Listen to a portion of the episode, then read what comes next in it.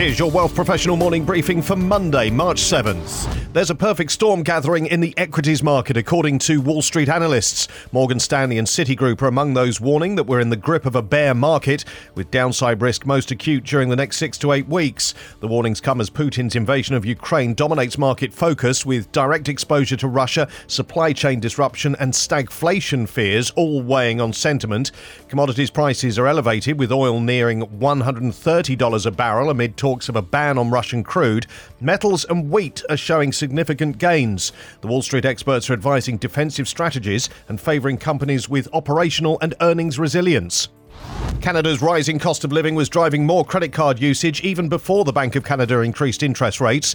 Total consumer credit card spending in the fourth quarter of 2021 was up 14.4% year over year and almost 10% quarter over quarter, according to a report published today by Equifax Canada. It reveals the average monthly credit card spend per credit card consumer is now $2,205, up more than 15% from a year earlier and almost 7% above the pre pandemic period of Q4 2019.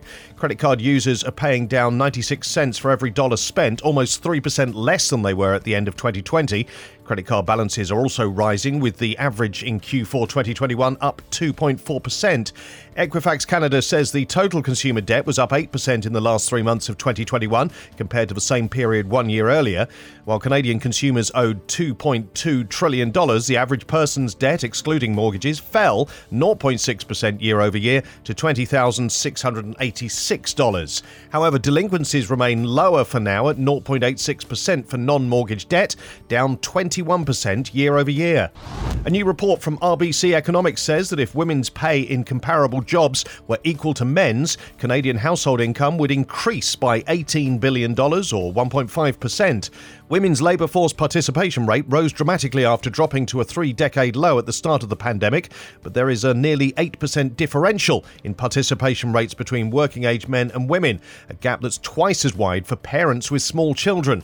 While more women are working in higher paying fields, the income gap between men and women has remained practically unchanged since the outbreak, according to the report.